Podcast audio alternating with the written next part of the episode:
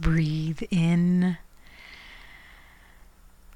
Pause the breath and exhale. And with that inner and outer smile, taking that breath in again, gently holding the breath,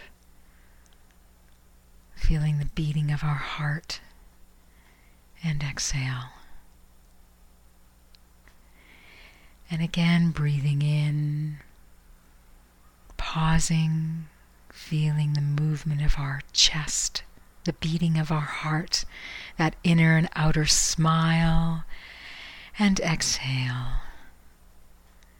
And just allow for that movement, that conscious movement of awareness that works in your body independently of your control. Today, I want to express to you and give you some skills around communicating and touching the hearts of those who have experienced trauma. In my life, experiencing the Canmore flood, being one of the displaced evacuees of the red zone, experiencing my daughter's attempted suicide as well as a recent suicide of a dear friend, I find that many people just do not know what to say. It's either from a place of, I don't want to say the wrong thing, I'm here, I'm present with you.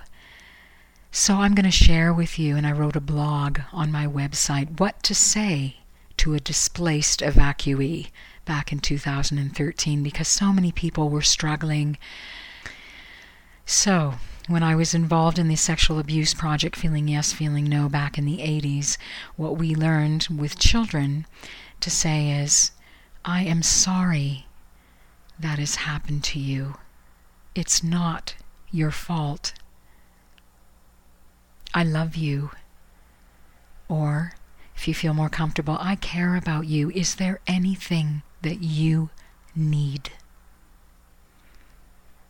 And it's in simplicity, those three sentences open a doorway of communication. It touches the person's heart that has experienced the trauma as well. It comes from your heart. So let's go through that again. I am sorry that has happened to you. It's not your fault.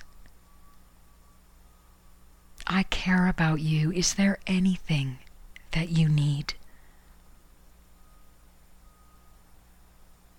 I am sorry that has happened to you. It's not your fault. I love you. Is there anything you need? And that exchange of energy from the heart touches another heart with the words of support, of care, of love, of compassion.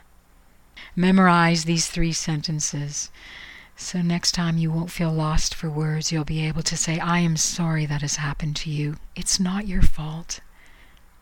Oh, I love you so much. Is there anything that you need?